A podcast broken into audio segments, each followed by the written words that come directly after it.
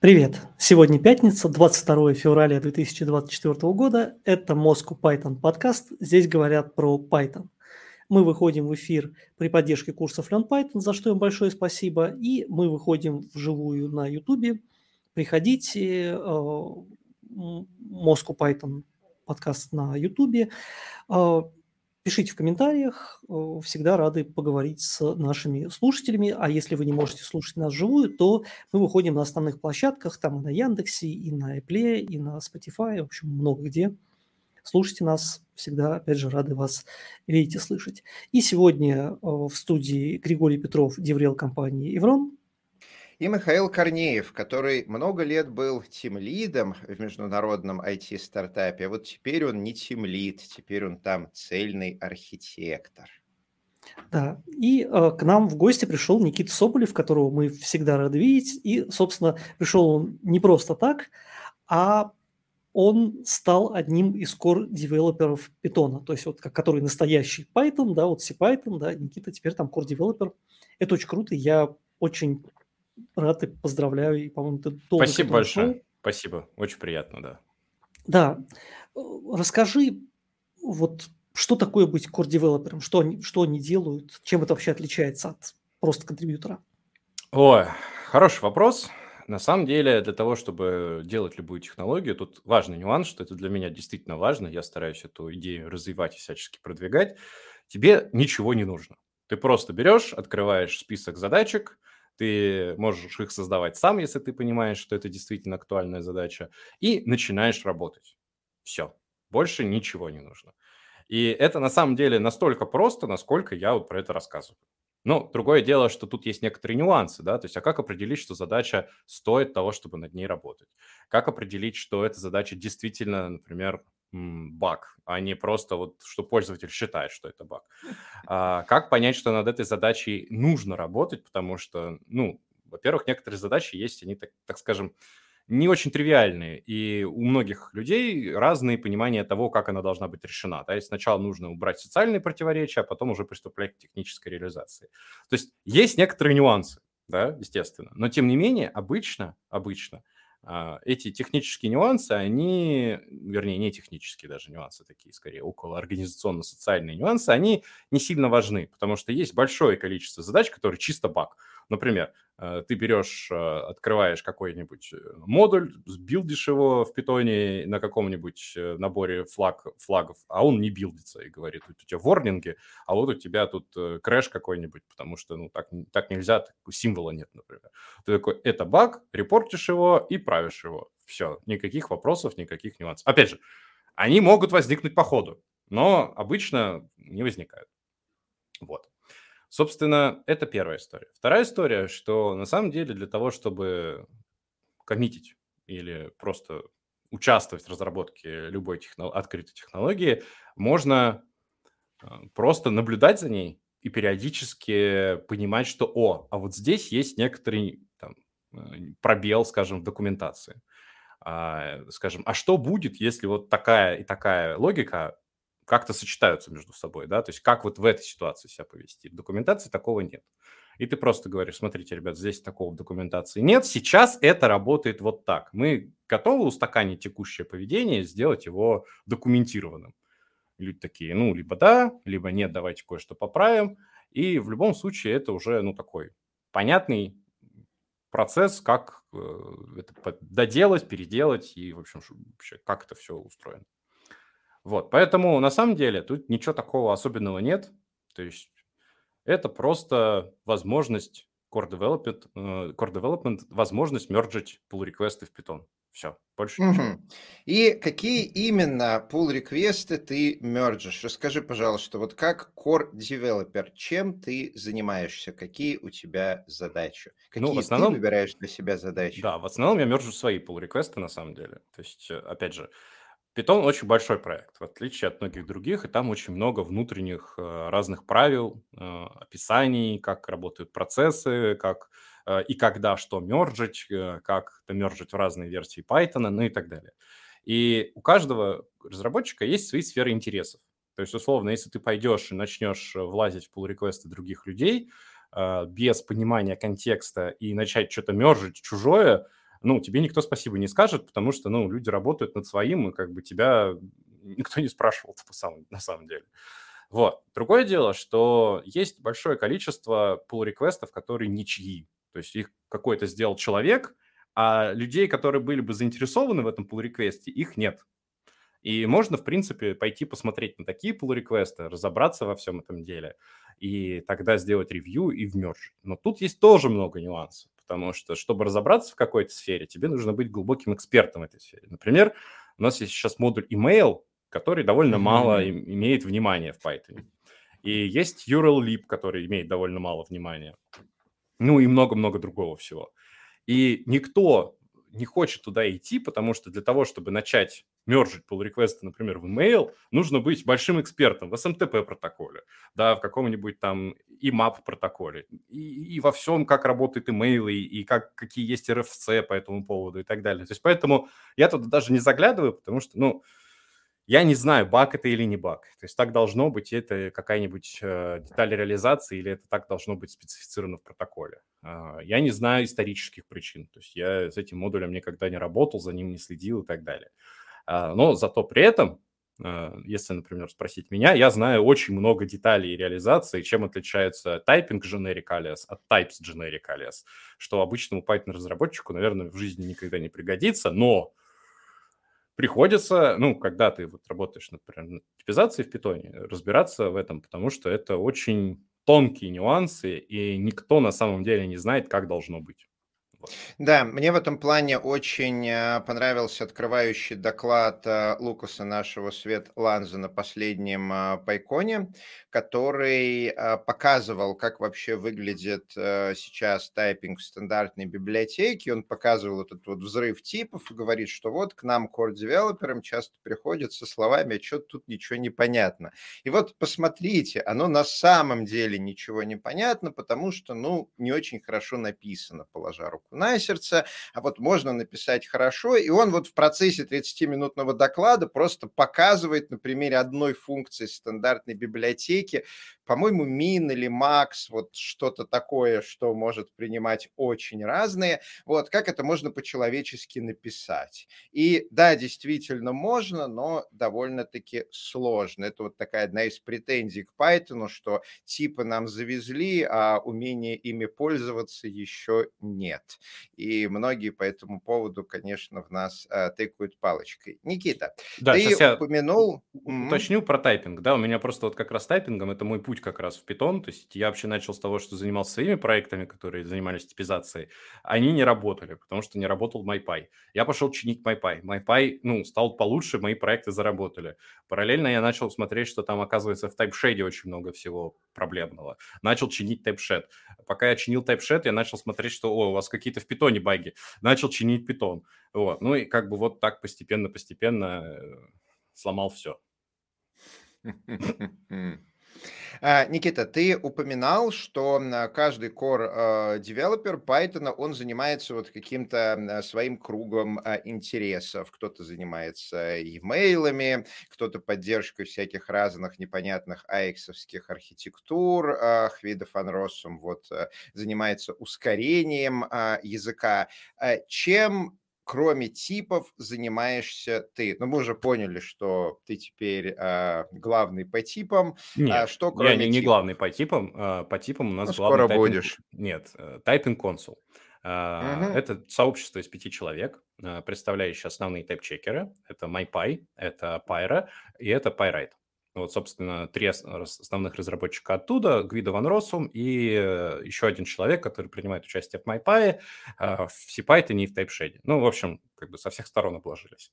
Вот эти люди, они главные по типизации, потому что они принимают стандарты, они принимают сейчас э, спецификацию того, как работают типы, пишут э, универсальные тесты для всех тайп-чекеров, чтобы они во всех ситуациях вели себя одинаково. Вот. А я просто чуть-чуть э, в типы контрибьючу, потому что периодически uh-huh. там возникает большое количество краевых ситуаций, которые непонятно как разрешать. Например, э, если мы сейчас возьмем э, тип annotated и попытаемся э, у него взять часть аргументов, которые идут после основного типа э, в качестве метаданных, э, и сделать их не хэшируемыми, то там возникнут type error потому что, ну, типа, предполагается, что они все хэшируемые, хотя нигде в пепе этого нет. Вот, поэтому, например, у меня есть pull request, который делает их все, ну, как бы, да, не используют сеты для того, чтобы их хранить, короче. Ну, то есть, с одной стороны, мы должны сохранить скорость работы с использованием сета, чтобы это все было быстро, но с другой стороны, у нас должен появиться slow path для того, чтобы работать с нехэшируемыми аргументами. Вот. Это пример pull реквеста который я делаю. Чем я еще занимаюсь? Я очень много времени посвящаю, э, на самом деле, документации и тестам потому что я по-прежнему с проектом знакомлюсь. Вот он такой здоровый, что я до сих пор очень многие части даже никогда в глаза не видел. Вот, например, сегодня э, буквально я узнал, что в Python есть новый модуль для меня, который называется XX Limited. я потратил некоторое время для того, чтобы понять, зачем он нужен. Он нужен, на самом деле, как я разобрался, для тестирования э, Limited э, CIP, и у него есть несколько версий, да, то есть 3.5, э, стандартная и так далее. Вот, и я их никогда до этого не, не встречал, не обращал на них внимания, они мне были не нужны. А сегодня я их встретил, потому что я кусок make переделал, который в том числе с ними работает. Я такой, о, а что это? Вот. Ну и, собственно, у нас в Python же есть свой собственный инструмент для тестирования, который называется Lip Regr Test. То есть есть юнит-тест, а есть именно поверх него вот эта вот настройка для того, чтобы запускать тесты. И я в том числе очень много занимаюсь ей. А, то есть смотрю, чтобы она работала корректно, смотрю, чтобы тесты проходили корректно, вот, и документирую все, что не документировано, потому что на самом деле, пока ты это делаешь, ты очень глубоко разбираешься с тем, как устроены разные части. А так как я в целом генералист, и мне бы хотелось понимать разные части, то есть я для себя ну, прекрасно понимаю, что, например, заниматься только одним каким-то модулем для меня было бы неинтересно. То есть мне хотелось бы во все посмотреть, все потыкать, вот, и очень стараюсь вот в эту сторону идти. Изучаю CIP, изучаю, вот, ну, единственное, куда я вообще не лезу, потому что сейчас очень активная там работа, и, ну, я понимаю, что это просто бессмысленно, это все, что сейчас занимается команда FastRC Python по uh-huh. ускорению питона, потому что, ну, то есть они понимают, какой должна быть виртуальная машина, а я нет. Вот. И, собственно, я, конечно, смотрю, что они делают, но мало что понимаю на самом деле. Да, как рассказывал э, Гвида в своем втором интервью Лексу Фримену, кто еще не смотрел, я очень настоятельно рекомендую, потому что оно офигенно. Э, виртуальная машина на worst case сценариях не должна слишком сильно пессимизировать. А то best case сценарий мы, конечно, можем усполь, э, ускорить и даже в несколько раз. Зато на каждое такое ускорение у нас э, получается какой-нибудь worst case сценарий, где оно замедляется ускоряется на секундочку в 10 раз, что есть э, совсем не круто. И у нас уже есть э, первый вопрос от э, слушателя. Python Core Developer – это full-time работа на полную зарплату или это вклад в open source твое личное время? Ой, очень хороший вопрос. А, это вклад в open source в свободное время. А, есть три человека сейчас, кто занимается разработкой питона за деньги PSF. А, это э, три очень-очень талантливых разработчика, которые очень много лет уже в питоне, вот, и они занимаются разными частями всего этого дела. Прям за что им почет и уважение всяческое. Есть несколько человек, кто работает э, над ускорением э, питона при помощи проекта NoGill. Это одна история. То есть им платит зарплату компания, и они, собственно, в этой компании втроем трудятся. Есть еще один проект, который называется Farsters Python. Это вот, собственно, команда под руководством Гвида и Марка Шеннона. И там работает, ну, наверное, человек 5 э, за зарплату, э, которые делают, вот, собственно, ускорение виртуальной машины. Э, там же делают и JIT, там же делают и разные Tier-2 оптимизаторы и так далее. Есть несколько человек, насколько я знаю, два, кому платит э, компания Red Hat для того, чтобы они поддерживали Python в Red Hat. Вот, и чтобы они поддерживали, чтобы в Федоре все работало, э, и с точки зрения там, сборки питона, и с точки зрения использования питона на Федоре и так далее. Вот. Больше, мне кажется, что никому особо не платят за это. Но уже это на самом деле довольно много. То есть если посмотреть, то за последние два года, давайте скажем так, Python приобрел плюс 3, плюс 5, плюс 2, ну вот, соответственно, 10 человек, которым платят Этого Это было... довольно круто. А, давай поговорим про объем работы. Я уверен, что многие из тех, кто нас э, слушают, они примеривают на себя все эти роли. Не стать ли техническим евангелистом или деврелом, как я, э, не стать ли core-разработчиком, а, как ты. И вот а, смотри, хорошо, когда то, что ты core-разработчик, спонсирует твоя компания. Или хорошо, когда ты частный консультант, у тебя не фиксированный график 8 часов в день, и ты можешь выделить какое-то большое количество часов для того, чтобы быть core-разработчиком. А вот давай прикинем. Обычный опытный тимлид, который хочет стать еще круче и думает, а вот э, если я буду продолжать работать full time, смогу ли я, выделяя по одному или, может, два часа в день быть core-разработчиком. Расскажи нам, какой это примерно объем работы в неделю, в месяц, в год? Можно ли это оценить в часах? Ну, давай попробуем.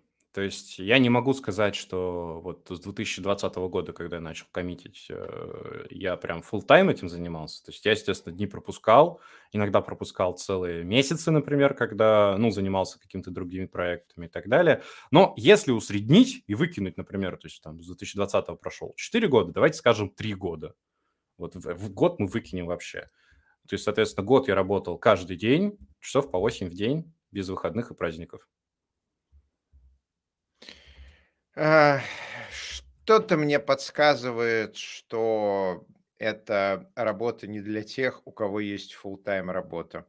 Но, но, это на самом деле э, про меня, да, то есть, естественно, есть люди, которые намного быстрее пишут код, которые четко понимают, например, в фишечке, потому что, ну, фишка это явно не мой даже там топ-5 язык программирования. Есть люди, которые, ну, могут, э, скажем, предложить вообще какие-то проекты, которые э, можно просто взять и включить в Python. И, например, вот Toml Lib недавно был, да, включен. То есть это проект, который уже был готовый, написанный, он достаточно простой, ну, по сравнению, например, с копанием в виртуальной машине, да, но при этом очень полезный. И вот если человек его предложит, напишет PEP, скажет, вот давайте включим в стандартную библиотеку вот это, то он вполне может э, просто заниматься поддержкой этого проекта у себя как э, в апстриме и, собственно, портировать его периодически в Python как даунстрим. Ну и тогда я думаю, что буквально пару часов в неделю это достаточно для того, чтобы вот это сделать. Но это сильно индивидуально, то есть это сильно зависит от того, э, чем ты занимаешься, чем ты занимаешься по работе, Э, ну и так далее. То есть насколько ты талантливый разработчик и насколько быстрее ты можешь писать код, чем я, потому что ну, я иногда э, просто выкидываю целые pull реквесты то есть я их написал, буквально сегодня у меня такое было, я отправил pull request, который проверяет маленький кусочек make файла, что он корректный. Но для того, чтобы его написать, я сначала выкинул свой старый pull request, вот, который я писал на очень странном подвиде make файла и shell, для того, чтобы это все было стандартно. Ну, например, я не использовал find. То есть вот, казалось бы, да, можно взять и использовать find, но find использовать нельзя, потому что это новая зависимость в билд-системе, как бы никто find не использует. Поэтому мне приходилось все писать на глобах, и я что-то немножко подугорел, э, ну, потому что это очень такая специфическая история, и хоть у меня есть один очень здоровый проект на баше написанный, вот, то есть как бы в целом я нашел, ну, довольно неплохо программирую. Но даже я угорел, потому что ну, это было очень-очень непросто. Вот. Но, видишь, то есть я потратил кучу времени, написал pull request, его выкинул, вот, написал новый маленький, как я считаю, правильный, и э, потратил на все это, ну, примерно полтора-два дня. Это Слушай, парадокс э, вопроса на Stack Overflow. Пока задавал вопрос, переписал его три раза и сам нашел ответ. Да. Миша? А, наверное, вот такой вопрос, ну, просто там, да, там я иногда вот, особенно, особенно когда там вел курсы, то есть люди спрашивают вообще зачем, ну, то есть вот open source, то есть вам что, работы не хватает, то есть вообще вот... То ну есть, ты, поработал, потом пошел еще в свободное время в, open source покоммитил, там, вот что ты от этого получаешь? Да, мы, мы важно, слышали, что не деньги. Да, важно понимать вообще, что я за человек и, собственно, как я к этому ко всему пришел. Э, в какой-то момент у меня был свой ну, достаточно успешный бизнес по разработке программного обеспечения, и он в целом неплохо работал. Он, Гриша, у меня даже пару тасок закрывал в свое время, давным-давно. И э, это было прикольно. Вот. Но дальше у тебя встает вопрос, чего ты хочешь с точки зрения вот такого большого человеческого. И у тебя есть два пути. То есть либо ты развиваешься дальше как бизнесмен, то есть ты все меньше занимаешься кодом и все больше занимаешься продажами, общением с клиентами, э, ну и вот построением процессов внутри компании и так далее. Но это не про меня. То есть я не бизнесмен, мне это не интересно. То есть я это не люблю, и мне это совсем не штырит. То есть, например, э, меня сильно штырит написать какой-нибудь прикольный pull request и вообще не штырит заработать, э, например, на новом клиенте денег. Ну, вот прям совсем. То есть я буквально не знаю, что мне с этими деньгами делать. То есть они мне физически не нужны. То есть, типа, вот они у меня есть, они у меня лежат на счету, я не знаю, что с ними делать. Вот. И как бы я их ни на что не трачу, мне ни зачем не нужны. И поэтому Нужно будет момент... потом вырезать эту часть подкаста. Помнишь, э, четыре табуированные да, темы, да? Да, да, да. Ну, в общем, Религия, нет. политика, секс и деньги. Ну, да, вот, приду ну, в комментарии и скажу, что рабочие, разработчики совсем охренели и вообще как бы... Вот, да, и я закрыл, ну, как бы не то, что закрыл, но я практически, практически перестал заниматься разработкой на заказ. Там было пару случаев, ну, потому что э, нужно было. Вот. Но в целом, как бы, это вообще не моя тема, я целиком ушел в open source. То есть я целыми днями с 2020 года занимаюсь тем, что работаю над open source.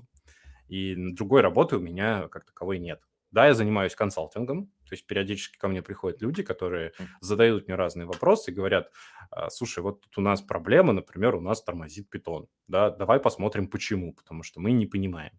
Или там, вот у нас проблема, мы не можем нанять CTO, потому что, например, мы хотим, чтобы CTO у нас был самым классным разработчиком, но у нас нет самого классного разработчика, чтобы его пособеседовать. Давайте поможем человекам. Вот, и, собственно, я могу пособеседовать его. А, или там, давайте вот сейчас проведем обучение для нашего персонала, вот вышла какая-то новая фича в питоне, и мы хотим знать, как она устроена, как она работает, какие у нее есть плюсы и минусы. Давай вот ты проведешь обучение по этому вопросу. И вот, собственно, это ну, то, на чем я сейчас деньги зарабатываю.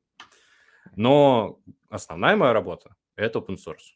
Да, за нее не платят, зато она самая лучшая в мире, потому что ты буквально можешь делать все, что ты хочешь, вот все, что ты хочешь. Ты можешь начать свой новый проект, ты можешь присоединиться к любому существующему, а, ты можешь работать с любым разработчиком в мире, вот из тех известных, которые существуют, да.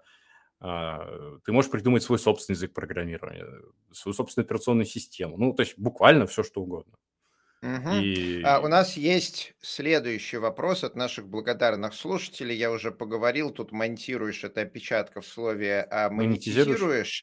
Правильно ли а, мы тебя а, понимаем, что твоя многолетняя работа над open source проектами, ну, во-первых, тебе нравится этим заниматься, а во-вторых, это позволяет тебе быть экспертным и ставить достаточно высокую цену за час твоей работы как консультанта. Вот есть да. ли какая какая-нибудь еще монетизация, кроме этой?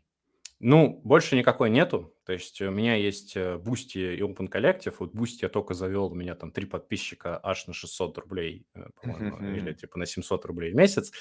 Вот, ну, я буду потихонечку его развивать, но как же, опять, то есть важно понимать, что для меня, у меня есть некоторые базовые ценности, которые я не могу как бы пересилить. То есть вот в том числе одна из базовых ценностей является, что, ну, если человек хочет мне помочь, да, он может мне помочь но как бы никого там заставлять и требовать, и дополнительные какие-то контенты производить для них я не буду. Потому что я считаю, что, ну, как бы вот все то, что я делаю, оно должно желательно быть бесплатно и полезно для общества и мира. Ну, то есть это такая у базовая ценность, которая очень э, тяжело заставить себя изменить. Вот, скорее всего, даже невозможно. А, ну, в том числе поэтому, скажем, такой вариант монетизации, он не очень хорошо подходит, потому что обычно такие варианты работают, когда там есть какой-то дополнительный платный контент. Вот я такого делать принципиально не буду. А, собственно, вот он у меня есть. Если хочется поддержать, пожалуйста, можно нажать «Поддержать». Если не хочется или не может, ну, как бы и ладно, я все равно продолжу заниматься тем, чем занимаюсь, потому что мне по кайфу. Ну вот. да, есть такая очень злая шутка, что нам, программистам, нравится программировать. И мы, конечно же, будем программировать, даже если никто нам за это не будет платить, потому что нам это нравится. А большие зарплаты нам платят не за то, что мы программируем, а за то, что мы делаем это для этой конкретной компании, а не для их конкурентов. Да, все верно. Был даже, знаешь, какой-то старый анекдот еще каких-то вот конца 90-х годов, что мы даже вход на работу сделали платным, все эти программисты продолжают ходить. Да, по ночам вагоны разгружают, чтобы с утра немножко попрограммировать. У меня у кота тут охота параллельно. Ок. Слушай, а вот, э, ну, я думаю, что этот вопрос раскрыли, а э, как вообще вот вы, Core Developer Team, там какое-то количество людей, как там происходит общение, там, с каким количеством людей ты общаешься, как вообще вот там все устроено? Мне очень Или нравится. Как, каждый сам по себе? Мне очень нравится, это один из принципов, на который я строил свою компанию, что можно ни с кем не общаться. Э, и общение на самом деле происходит в основном э, в pull реквестах Вот, то есть в бактрекере и в pull реквестах То есть, собственно, ты смотришь, э, что уже написали люди, задаешь им вопросы уточняющие или тегаешь каких-то людей, которые, ну, знают, э, о чем речь, да, и, собственно, все. То есть это все общение. Потом приглашаешь кого-то на ревью, э, чтобы по ревью или там дали комментарии. А, в целом, это, в принципе, все основное общение. То есть есть еще дискас, где, ну, тоже обсуждение, ну, по сути, это тоже бактрекер, только предварительный, да, то есть чтобы из э, бактрекера брать уже только конкретные готовые задачи, а в дискассе, ну, такие, формулировать основные идеи. И, в принципе, все. То есть э, вот а в pull реквестах общаюсь, естественно, с теми, кто является кодоунером или постоянным ревьюером той или иной ну, там, кусочка технологии. То есть у вас есть какие-то... То, то, то есть ты знаешь, кого приглашать, чтобы тебя превьюили? Есть как бы какие-то люди, которые... Или ты просто да. приглашаешь кого? Нет, естественно, то есть, во-первых, есть файл CodeOwners, то есть там прямо описано, кто за какой файл отвечает. Но иногда ты просто знаешь, что такой-то человек чаще всего ревьюет такие подобные pull реквесты Ну, откуда ты это знаешь? Ну, по опыту. То есть ты просто видел, что он их ревьюет. Вот, и, собственно, и все. Но приглашать чужих каких-то случайных людей в pull реквесты это скорее антипрактика, так делать точно не стоит. И тегать случайных разработчиков, чтобы тебя поревьюили, это плохая идея. А, Никита, я знаю, что у разработчиков языков программирования и фреймворков есть э, добрая традиция время от времени собираться на каких-то офлайн конференциях чтобы очно друг с другом выпить э, кофе, пиво и обсудить разработку. Скажи, у core-девелоперов Python есть такие места, конференции, ежегодные встречи, где вы собирались, собираетесь или планируете собираться офлайн? Да, есть это PyCon э, и это EuroPython, вот, э, но это опционально. То есть далеко не все люди туда ездят. Э, я вот, например, не люблю путешествовать, поэтому я не поеду. PyCon, который штатовский Да, или... да. Мгм. А EuroPython это который PyCon DE или Нет, это который EuroPython, это А, который прям который в Брно сейчас, да, в Чехии, да в Борно. И, этот я тоже знаю, но у меня, к сожалению, там коды фесты с дампами на него а, накладываются. А, давай а, поговорим, а, о чем еще хотим поговорить, так, кроме секса, кроме религии, ни в коем случае не про политику, ни в коем случае про деньги. Вот смотри, ты сейчас находишься внутри этой тусовки разработки языка, и я думаю, у тебя, как у многих из нас, перед тем, как бы ты стал core-разработчиком, было вот какое-то представление о том, как в целом изнутри работает э, разработка такого большого мирового уровня проекта. Вот скажи, после того, как ты стал core-разработчиком и уже некоторое время core-разработчик, вот какие ты можешь выделить э, заблуждения? Было ли что-то такое, в чем ты был уверен, а когда вот стал этим заниматься, оказалось, что оно на самом-то деле совсем не так? Ой, на самом деле нет, но тут важно понимать контекст. Я уже очень много лет э, разрабатываю open source в целом. То есть я разработчик не только Python, но и куча-куча других технологий. То есть поэтому я в целом представлял, как это работает, и в целом у меня никаких э, прям, ну, шоков э, не было, потому что я, ну, примерно так все и представлял. То есть единственное, там есть, конечно, свои нюансы с тем, что, ну, есть прям много процессов, вот это на самом деле хорошо, да, потому что э, чем больше процессов у тебя при разработке какой-то сложной штуки, э, тем меньше всего может сломаться в процессе. Ну и еще важно, что эти процессы еще очень часто автоматизированы. То есть ты можешь вызвать mm-hmm. большое количество там ботов-помощников, которые тебе все помогут, проверят и так далее. В общем, это прям хорошо. Э, но в целом, наверное, самое главное заблуждение у новичков, которые только-только приходят в open source в целом, они думают, что кто-то им что-то должен. Вот я это стал, ну, с этим сталкивался постоянно. Вот представьте, какой-то человек э, починил какую-то проблему в проекте Y, да, не, ну, в любом, неважно каком. И он приносит свое решение и говорит, я сделал. А потом, например, год никто его не ревьюет, ничего с ним не делает, не, контактирует и так далее. И человек обижается, потому что он перекладывает это на свою работу. На работе как? Вы все вместе за деньги делаете какой-то проект. И, соответственно, когда этот проект э, делается, все заинтересованы в том, чтобы его ревьюить, править и так далее. А потом выясняется, что в open source все совсем по-другому. И вот, вот эта разница мышления, она важна. То есть, условно, если ты что-то сделал, ну, какой-то pull request или просто создал багу, ее никто не должен править. И даже никто не должен тебе говорить о том, что будет он ее принимать или не будет ее принимать. Почему? Ну, потому что человек, который, ну, или группа людей, которые делают этот проект, это группа людей, которым за это вообще не платят. И у них в этот момент может быть 100-500 разных других более важных дел, чем заниматься вот этим pull реквестом Более того, он может идти вообще в разрез с тем, что они думают хорошо а, для проекта. Но говорить об этом тебе ну, тоже не очень удобно, да, потому что тебе нужно будет объяснить, почему это не очень хороший путь, и вот мы так делать не хотим. А, и, собственно, человек просто выбирает игнорировать. Это нормально. Вот. И это ключевая разница с обычным э, проектом, который вот разрабатывается за деньги. Вот очень часто сталкиваюсь с тем, что люди этого не понимают. И это, угу. на самом деле, причина довольно многих конфликтов когда люди начинают после этого там писать в Твиттер о том, что а, я там сделал pull request, его никто не ревьюет. Ну, такое может быть, это нормально. Угу. Да, это довольно типовая э, история. Ну что ж, э, давай это набросим на вентилятор. Э, где-то у меня тут э, лопата вентилятор? была. Э, да, на вентилятор. А, я очень часто, гораздо чаще, чем а, если бы это было случайностью, а, говорю о важности английского языка. Насколько важно для разработчика знать английский язык, чтобы читать чужой код, давать адекватные имена идентификаторам, особенно чтобы писать адекватные комментарии, тикеты, комментарии к комитам, вот это вот все, и что если вам дали кучу кода, где все на японском или на китайском, китайском или на корейском, то вам с этим будет тяжело.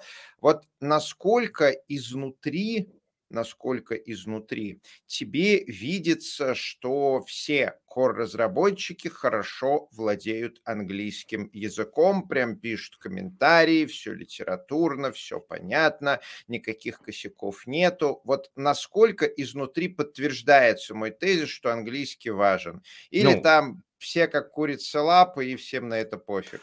Нет, конечно же важен. То есть э, я в этом вопросе на самом деле иногда грущу, потому что я раньше очень хорошо говорил по-английски. У меня в свое время даже акцента не было, когда я в Англии жил. Вот. А потом, ну, что-то я не использовал очень много лет. И, например, устный уровень английского у меня очень сильно упал. Но, с другой стороны, я прекрасно понимаю, что мне устный уровень английского, ну, как бы и не нужен, а если потребуется когда-нибудь, ну, как бы восстановится очень быстро. А вот письменный английский, ну, у меня на обычном нормальном уровне. Ну, типа upper intermediate, э, как бы не выше того. И, ну, почему? Потому что я очень многие правила грамматики забыл. То есть я раньше их знал, вот, например, там, сейчас уже очень многие вещи не вспомню, как правильно, просто помню вот, что примерно так, потому что, ну, примерно так. Но как бы в целом, в целом, э, довольно много людей пишут э, по-английски с ошибками. Вот, потому что это не их родной язык. Что важно учесть?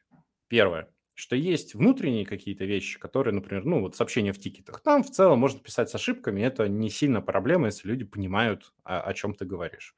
Ну, плюс есть всякие плагины для того, чтобы эти ошибки проверять, да, и как бы в целом, ну, это не, не, не сильная проблема. То есть, если ты можешь формулировать свои мысли, проверять их э, там какими-то плагинами или там использовать частями Google Translate, в целом норм. Другое дело, что это медленнее, да, чем просто брать и писать, но тем не менее. А, есть важный нюанс о том, что есть английский, который торчит наружу для пользователей. И для этого есть пруфридеры, которые читают, что, во-первых, все понятно, без ошибок и так далее. Они, естественно, носители языка. Причем не просто носители языка, а такие, знаете, скажем, литературные носители, то есть которые знают э, правила все, детали пунктуации, а, как правильно преподносить мысли. Ну, потому что, условно, да, можно по-русски написать непонятно, можно по-русски написать понятно. Вот так, так и здесь.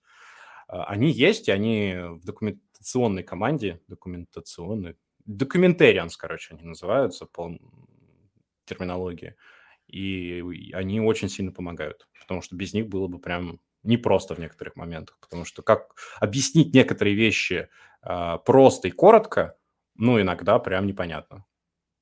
Да, документация Python, как-то ни странно, считается одной из лучших в мире. Вот есть такие а, три столпа документации а, Python, Qt и, как это ни странно, Microsoft Windows API Documentation.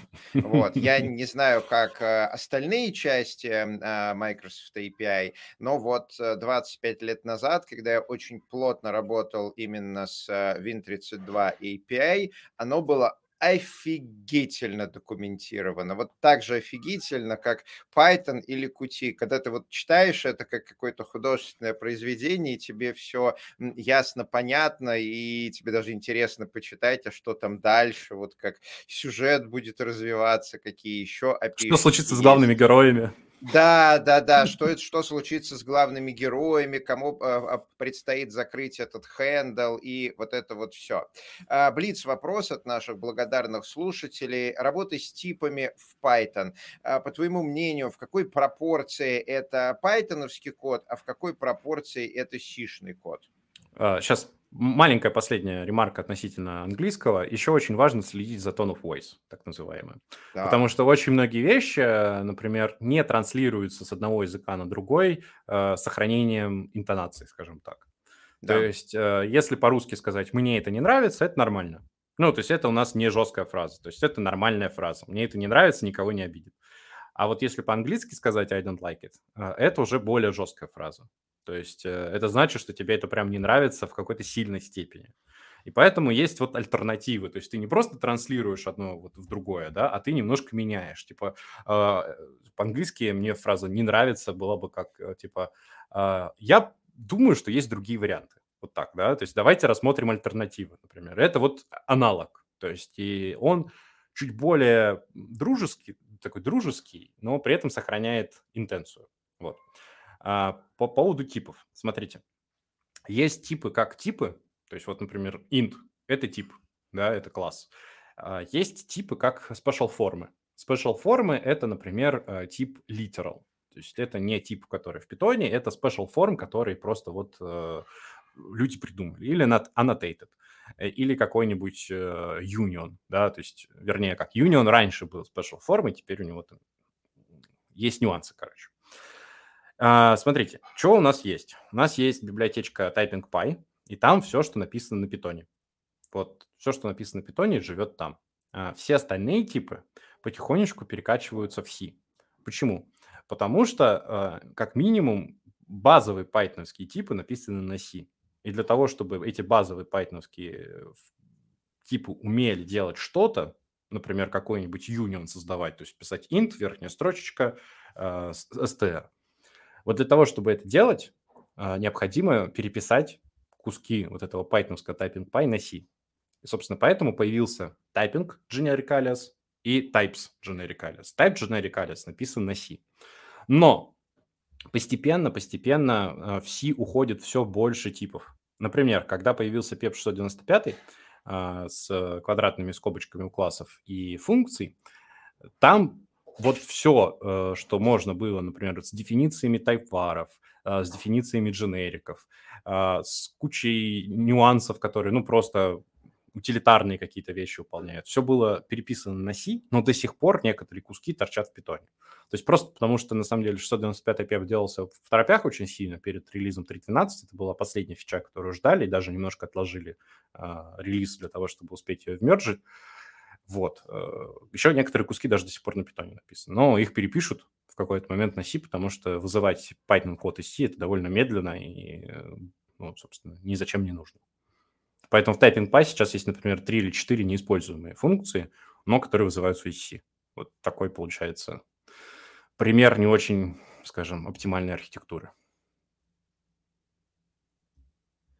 А, скажи, сейчас, э, когда ты находишься внутри команды разработки а, Python, сейчас попробую сформулировать этот вопрос. Вот а, на твой взгляд, какой уровень присутствия Гвида ван Россума или Хвида ван Россума, потому что он голландец, по-голландски это все по-другому а, произносится, вот насколько он сейчас активно занимается разработкой Python, насколько он светится в вашем внутреннем общении, насколько он оказывает а, влияние, как ты думаешь? Ну, на мой субъективный вкус, он, конечно, делает огромную работу, потому что он участвует в большом количестве проектов, и я не представляю, как бы я, например, мог участвовать в таком же количестве проектов, сохраняя при этом работоспособность каждого из них. А, ну, чтобы вы понимали, а, он участвует в проекте NoGill, то есть он ревьюет все это дело, он активно участвует в обсуждениях, смотрит и так далее. Он же является основным участником проекта Fastest Python, он же является членом Typing Council. Он же э, читает и смотрит практически все пепы, которые выходят и так далее. Он участвует в обсуждении, в код-ревью, э, в бактрекере, в пул-реквестах. Ну, то есть это просто, э, ну, прям человек-машина. То есть он вообще, мне кажется, не спит и не отдыхает, потому что я не представляю, как бы я имел такую же работоспособность, э, вот как он. То есть это просто титанический труд. А, у наших слушателей есть еще а, вопросы. На твой взгляд, а, какие шансы на то, что проверка типов, использование типов потихонечку перейдет в рантайм? Никогда. Это прям абсолютно четкое убеждение всех людей, кто разрабатывает э, типизацию в питоне. Никогда. То есть даже на уровне опциональных флагов или еще чего-то, потому что а, количество деталей и нюансов, оно просто зашкаливающее. То есть вот на данный момент, а, чтобы вы понимали, у нас даже нет спецификации типов. То есть до сих пор многие люди, а, например, вот literal 1, да, то есть это то же самое, что int или не совсем. А вот как бы в каких случаях не совсем. А как мы проверим, что это именно literal 1? А вот если мы отправим туда true, это то же самое, что literal 1 или нет? Хотя как бы вроде очень похоже. А если 1.0? А если это expression, это literal 1 или это нет? А если это константный expression? И вот таких вопросов очень много. И как бы зачем это все втащить в виртуальную машину, абсолютно непонятно. Вот. А самое главное, что это идет в разрез с основной идеей Python, что это динамически типизированный язык программирования.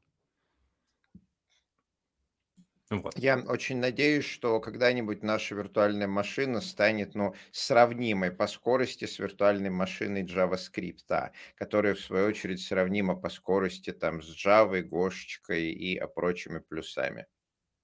Ну, Гриш, ты же сам рассказывал, да, почему некоторые виртуальные машины быстрее, а некоторые совместимые, поэтому... Да, да. Я, ну, я думаю, что, что совместимостью никто не... Да, совместимостью очень, никто не будет очень много проверок в рантайме, плюс э, делает э, совместимость э, по памяти для экстеншенов, вот это вот все. Ну, кстати, я потихонечку начинаю отползать от концепции совместимости по памяти, то есть я вот когда несколько лет назад об этом рассказывал, я рассказывал несколько причин, что вот богатая семантика языка, нужно делать кучу проверок и совместимость по памяти хранить. И мне тогда казалось, что совместимость по памяти это очень-очень важно. Но чем лучше я понимаю, как работает виртуальная машина Python, сколько там на самом деле проверок на каждый тик, вот. Э, тем больше мне кажется, что все-таки вот богатство семантики языка это, наверное, самая большая гиря на весах неторопливости виртуальной машины. А то, что совместимость по памяти, если бы это была единственная причина, ну, там можно бы было поиграться. Можно бы было поиграться, в конце концов, и для Java, и для JavaScript делают нативные экстеншены, да, им тяжелее, чем питончик, но вот э, э, не запретительно тяжелее. Можно. Вот, а, так что да, то, что у нас в любой момент, любому классу можно добавить атрибут, который поменяет поведение заранее неопределенного количества объектов, вот, это, конечно, не очень круто. Ну, в смысле, это очень круто для программистов, которые это делают. А самое вот. главное, что если добавить атрибут инстансу, добавить атрибут классу, это работает по-разному в зависимости от того, конечно. что ты добавляешь. Это просто Конечно, кошмар. конечно. Это вот все, у меня... Все, все, все плата за гибкость, плата за простоту, да, то есть мы, мы не можем выбрать все, то есть мы можем делать как это быстро и гибко, быстро и просто. Вот либо гибко и просто. Я несколько раз переписывал этот момент в своем учебнике по Python, вот э, показывая, что какие-то протоколы, они работают от класса. И если мы, например, э, добавим э, какой-нибудь э, callable просто атрибутом для объекта, то он не будет проявлять поведение, к примеру, метода для того, чтобы у нас callable вел себя как метод, то есть Python передавал self и так далее, он должен не просто из объекта торчать, он должен торчать именно из класса этого объекта. С другой стороны, есть всякие advanced механизмы а, для того, чтобы бороться с этим и все равно делать производительный код. Есть э, shapes, есть э, generations, есть кеширование всякого разного. Ну вот главное, чтобы все эти advanced механизмы не пессимизировали worst case сценарию, то есть чемоданчик с немецкими сосисками в 10 раз медленнее. Да. Ну, эм. собственно, вот сейчас с проверками как раз активно борются при помощи Tier 2 оптимизатора, то есть он позволяет э, делать type propagation. Что это такое? То есть смотрите, допустим, у вас есть какой-то кусочек байт-кода, который, например, э, складывает что-то на стек. Да, и, собственно, вы знаете что результат и тип этого объекта. Ну, вы его только что туда положили. И, собственно, следующее, что вы делаете, вы с этим стеком работаете, берете этот объект со стека и дальше выполняете, например, Э, бинарная, ну, какой-нибудь бинарную плюс или минус. Унарный, унарный, да, давайте для простоты унарный возьмем. Вот унарный плюс или минус. Но если вы знаете, что это вот результат, это единичка, то вы знаете, что для того, чтобы сделать унарный плюс, вообще не надо делать никакой работы. Вы просто возвращаете результат и все. Вообще ничего, ничего не делаете. Если нужно сделать унарный минус, вы сразу выполняете унарный минус для конкретного типа int, и, собственно, все. И вот сейчас э, Tier 2 позволяет вот такие вот случаи оптимизировать, и в 3.13 очень много проверок, которые раньше у нас э, тормозили код, они будут просто отключены, потому что, ну а зачем они не нужны? Слушай, а вот мы в прошлом выпуске обсуждали вот это вот, э, как он, копи он патч JIT, который добавили. Угу. Ты вообще смотрел? Да, да, я смотрел, даже pull request ревью. О, можешь рассказать, как вот на твой взгляд, насколько оно... Ну, то есть звучит интересно, но вот насколько реально от него будет польза, вот мы так и не смогли прийти к какому-нибудь... Ну, смотрите, CopyPatch э, JIT – это очень простая реализация JIT, которая, ну, буквально там, сколько, 10 файлов влазит. А кто-то считает, что это не JIT. Э, это JIT, потому что это соответствует формальному определению. То есть у тебя есть э, код, который превращается в нативный код, и, собственно, вот оно, да, вот это JIT. Да, только это нативный код с копипащенной виртуальной машины. Мы uh, просто копипастим, поэтому называется.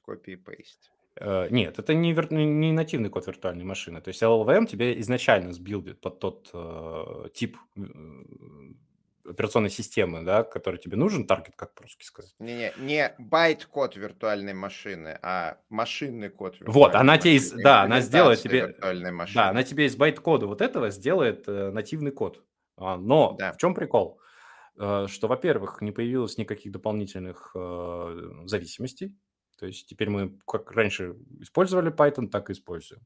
Вот, во-вторых, э, соответственно, для комплексного использования и Tier 2 оптимизатора и JIT прирост производительности будет. Потому что JIT вот этот, он умеет хорошо оптимизировать простые одиночные инструкции. То есть только простые, то есть он не умеет делать какие-то комплексные э, анализы и целые потоки инструкций оптимизировать. Пока что. И э, в совокупности, то есть получается, что одна часть работы упрощает инструкции, а другая часть работы позволяет эти инструкции оптимизировать на уровне машинного кода. А, и таким образом, в теории, производительность на сложных случаях будет достаточно высокой. Но опять же, это в теории, потому что для того, чтобы добраться на практике до этого, необходимо дождаться, пока Tier 2 оптимизатор будет реально оптимизировать большое количество популярных случаев. Пока он оптимизирует, ну, только там совсем маленький кусочек всего, да, потому что этот пока work in progress, и нужно еще ждать, пока все доделают. Первый маленький шажочек uh, да. World. Dominance.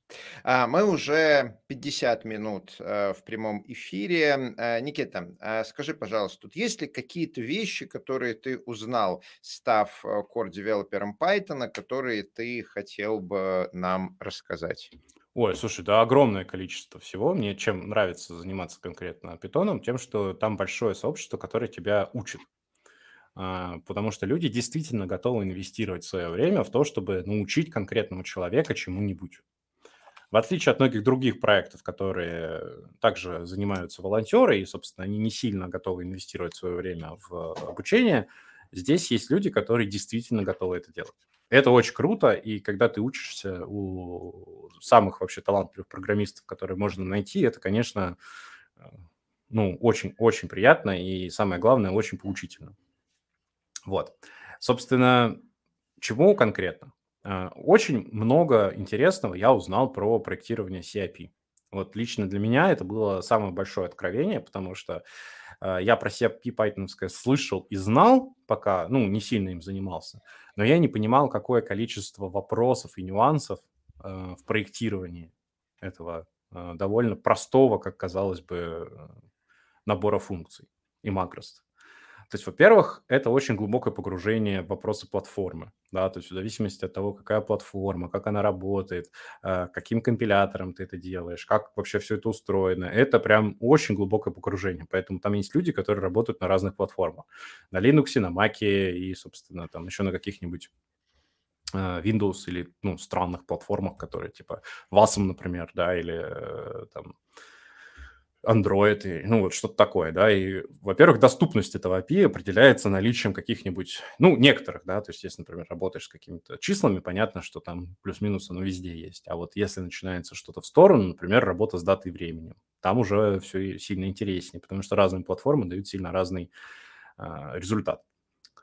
Вот, и просто какое количество нюансов там, для меня это было огромным открытием, повторюсь еще раз. И если вам тоже интересно, вы можете подписаться на CAP Working Group. Это публичный репозиторий внутри, Python, внутри Python э, организации. И там как раз идут обсуждения разных вопросов. Есть, кстати, CAP Working Group, вот, тоже. И там Гвида тоже представлен. Просто я про нее забываю, потому что, ну, я так за ней слежу только по тикетам. И это просто капец. Как общем... старый э, C-разработчик, я подтверждаю, что там действительно миллион каких-то мелких нюансов, про которые просто не хочется думать, если ты не занимаешься этим э, вплотную. Потому что когда, ну, сишечка у нас обычно, когда перформанс, когда какие-то системные вещи, и неожиданно оказывается, что если мы вот э, просто вызываем какую-то опишку, чтобы сделать какую-то тривиальную вещь, не знаю, там файл записать, в зависимости от того, кто выделяет память, кто освобождает память, какой у нас э, овнершип, передаем мы по памяти или по э, ссылке или на стейке, там скорость может отличаться в пять раз. И приходят люди, говорят, слушайте, ребята, ну вот э, как у вас сделано это, ну нет, у нас там тормозит все, гигабайт памяти туда-сюда бегают. Вам нужно сделать э, несколько функций, чтобы мы вызывали первую, она говорила, сколько надо памяти, и мы дальше давали буфер нужного размера, потому что вот у нас там собственный локатор, все закешировано и очень-очень быстро. Вот, и когда вы там своим грязным малоком немытым это все пытаетесь сделать, оно все бесконечно тормозит. Сишечка да. это отдельный мир, даже если мы не говорим про какие-нибудь действительно сложные штуки, вроде инвалидацию кэшей, э, cache lines или э, конвейеризацию. Шамиль спрашивает, э, твое мнение об использовании Rust а при разработке Python? Я внезапно еще и в Rust Python коммичу. Вот. Правда, уже давно не коммитил, но и... в 2020-2021 активно коммитил. Как Мое мнение такое. Мое мнение такое, что потихонечку, потихонечку, как и во все остальные проекты, какие-то части Python будут переписываться на Rust, но просто никто этого не заметит. Потому что, скорее всего, в Rust есть э, нормальная кросс-компиляция, которая будет работать. Э, ну, а я знаю, что она есть, просто я говорю скорее всего, потому что я не уверен насчет количества таргетов, да, вот я не знаю, как это заменить по-русски, ну, извините. Количество таргетов, вот, которые ну, для C Python Целевые платформы чаще всего. Да, целевые платформы, да, вот. Э, собственно, какие конкретно нужны. Вот, в зависимости от того, умеет это Rust или нет, я думаю, что какой-нибудь модуль, например, SSL, или какой-нибудь там модуль, э, связанный еще с какой-нибудь криптографией, может быть легко переписан на Rust. Опять же, какие критерии? Первое, что все платформы поддерживаемые работают, что есть fallback какой-то, да, для первого времени, что, соответственно, если там, например, растовский модуль не загрузился, ты загрузил старый сишный, он также работает. А, ну, сейчас такое есть с пайтоновскими фалбеками, то есть есть э, модули, написанные на C, но если они не загрузились, то у нас есть пайтоновская альтернатива. Да, она медленная, да, она может быть там, в каких-то местах сломанная, ну, потому что Python все-таки не C, и не все умеет, но тем не менее. И третий э, критерий – это, конечно, перформанс, потому что перформанс может отличаться. Вот. Он может отличаться как в положительную сторону, так и в отрицательную сторону. Если в положительную, то здорово, это дополнительный плюс. Если в отрицательную, ну, чтобы это не сильно ухудшало пользовательский опыт. Потому что, ну, если написано действительно на расте, но при этом мы действительно уверены в том, что это безопасно, например, SSL-модуль, да, что важно, это безопасно и никаких ключевых проблем там нет, то мы готовы, например, на то, что там на 10% станет медленнее. Вот. Но если при этом станет медленнее в два раза, то мы уже к этому не готовы. Вот. Ну, я думаю, что какая-то такая вот история, но, а, естественно, для того, чтобы это дело задвинуть внутрь Python, нужно сначала предоставить какой-то четкий план, а, предоставить все технические детали, а самое главное, нужно предоставить команду людей, кто будет это делать. Потому что сейчас знание Раста внутри Python сообщества, ну, как бы не обязательно. То есть очень мало людей, кто его знает. Тут, знаешь, прикольно, я тут слушал э, Линуса нашего Торвальца, он где-то он выступал, я не вникал, где он выступает. Ну, э, и он говорил следующее, что в ядро Linux как бы вот возможность писать на расте затаскивают в том числе для того, чтобы туда привлекать молодежь. Что типа это прикольно, это не так хардкорно, как сишечка, ну, в смысле, все-таки да. Подтверждаю. Вот. И он, он, он говорит, что это вот в том числе не только из-за как бы технические какие-то фишки, а это вот такая, не знаю, пиар, HR, как это сказать да. правильно. Короче, привлечение, привлечение разработчиков новых. Да, согласен, но потому что вот мне было очень сложно, я сишку учил в универе, а, не пользовался ей с тех пор. А на Rust е я пишу, и пишу, ну, как бы в целом прикладные проекты совершенно спокойно. То есть, ну, может быть, низкоуровневый Rust, а, там, с unsafe ами и так далее мне будет тяжело, но как бы в целом нормально. И вот когда я пересаживался с Rust а на C, мне было так больно. Так больно. Rust э, хорош. Он сложнее сишки для изучения и для использования, но после того, как ты его изучил и научился им пользоваться, вот э, э умеючи, он, конечно же, гораздо-гораздо удобнее, потому что в сишке вот ты пишешь, все приятно, удобно, просто, понятно, а потом оно крышится. Вот это главная проблема сишки. Он довольно простой, там несложно научиться, все норм, но оно крэшится, потому что он не влезает в человеческий мозг вот э, за всем этим следить. И попытки сделать какие-то костыли, велосипеды, прекрасно помню эти порт, Apache Portable Runtime, вот мои собственные э, триплет э, матрицев э, Assert, Verify и Ensure до сих пор где-то по э, интернету э, ползают. Но это такое себе. Да, самое главное, что вот э, самая понятная и популярная проблема в питоне – это утечки памяти. Они в том числе очень сильно связаны с тем, что код написан на C. Да. Вот. И да. для меня, конечно, да. был абсолютный нонсенс. Типа, как так? Я вернулся из 2021 назад в 99 Что это такое вообще? Типа, у меня переменная утекает, а компилятор этого не видит. Это же как так можно-то вообще? Но пришлось переучиваться. Ну что ж, а, давайте закругляться. Давайте. Да, наверное, если еще вопросы есть, задавайте в чатике, да, а мы будем, наверное, подводить итог. Никит, спасибо большое. Я, наверное, знаешь, я вот хочу последний вопрос задать. А, есть ли у тебя какой-то, ну вот, э, есть какие-то там большие проекты, ну вот там какой-то Ногил, да, по-моему, его угу. с Эмгрос, если я правильно помню, да. да? Вот, он его, по-моему, тянет уже сколько лет? Ну, ну года 4. довольно много. Да, да. Вот, я помню, что где-то вот тут начало двух, ну, вот, начало 20-х. 20 да. Да-да-да. Вот. Э, какие-то такие большие штуки. Есть ли у тебя какая-то вот в голове большая штука, которую ты хотел бы затащить, там, какой-то большой проект? Mm-mm. М-м. Нет, у меня такого нету. Э, объясню. Я многие проекты, вот, например, тот же NoGill, не одобряю. Объясню. Э, я очень э, уважаю как бы идею и труд, но я не согласен с идеей. Вот, вот так скажем. Потому что мне кажется, что no-gil э, конкретно это, ну, немножко поворот не туда. То есть я считаю, что вот субинтерпретаторы – это более хорошая идея, потому что она позволяет делать тоже э, похожие вещи, Субинтерпретаторы на... пытались принести в Руби, и это было очень-очень больно и не взлетело. У нас есть негативный опыт. Да, Слушай, ну мы но... посмотрим, вот сейчас это в 13 он же должен, по-моему, там ПЕП как, какой-то там ну, не, не ну, важно, какой-то там, ну, да. На 13 да, он назначен вроде как. Ну, на 12 он я, уже я, работает я, в качестве CAP. Нет, не CAP, а питоновская. Э, как, я, я просто там на этой неделе как раз пеп, пеп читал, и он как раз вот про, про, про питоновскую API, про то, чтобы сделать да. а-ля эти, а-ля thread thread executor, process pool executor, там как-то интерпретер чего-то pooling executor, вот что, что-то да. такое сделать. Да, и прям я вот очень жду, мне прям есть проекты, где я хочу это попробовать. Просто сейчас уже есть э, пайтонские обертки внутри э, питона, которые используются для тестирования, то есть их уже можно попробовать на самом деле, но они, конечно, не такие ну, законченные, полированные, но в целом они работают. Да, да вот, я, не, там... это, это я видел, да, но это все-таки... И там есть некоторый код, который э, сейчас крашится внутри субинтерпретаторов, например, э, ТК-импорт, э, импорт ТК, ну, который... Э, господи, вылетело из головы. Оконный, ну, не оконный менеджер, библиотека. А, ТК Интер. ТК интерфейс. Да, да. Вот, э, он сейчас не импортируется там, но это да. как бы уже такие довольно продвинутые И понятно, почему. Вот как раз Ruby показала, что когда ты добавляешь э, sub-interpreters, то случаются одновременно две большие проблемы.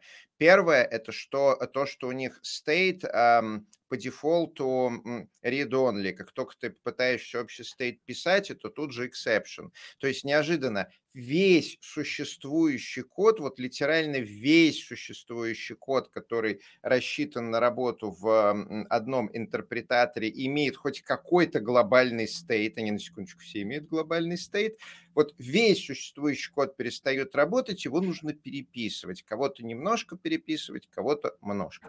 А второе, это, как ни странно, garbage collector. То есть оказалось, что если ты просто делаешь sub-interpreter ы в потоках, то тебе надо как-то синхронизировать garbage collector. И как бы самый простой способ, который сделал Ruby, это stop world. И оказалось, что если у тебя саб-интерпретаторы, но при этом garbage collector, то у тебя продолжает GIL, продолжает Stop the World, вот, то у тебя уже там после 10 потоков все те преимущества, которые дает саб-интерпретаторы, отъедает обратно garbage collector. И поэтому, если ты хочешь э, саб-интерпретаторы действительно фармить и получать с них какое-то преимущество, тебе нужен какой-то многопоточный garbage коллектор. А это, на секундочку, уже вот э, напрямую залезает на поляну no-gil. Ну, я думаю, мы еще отдельно соберемся, обсудим эту тему, когда в 3.13 выйдут sub-interpreters, мы все это попрогаем и сможем высказать свое веское мя. Да, да. Ну, в общем, а, отвечая на предыдущий вопрос, нет, у меня никаких таких больших проектов нет.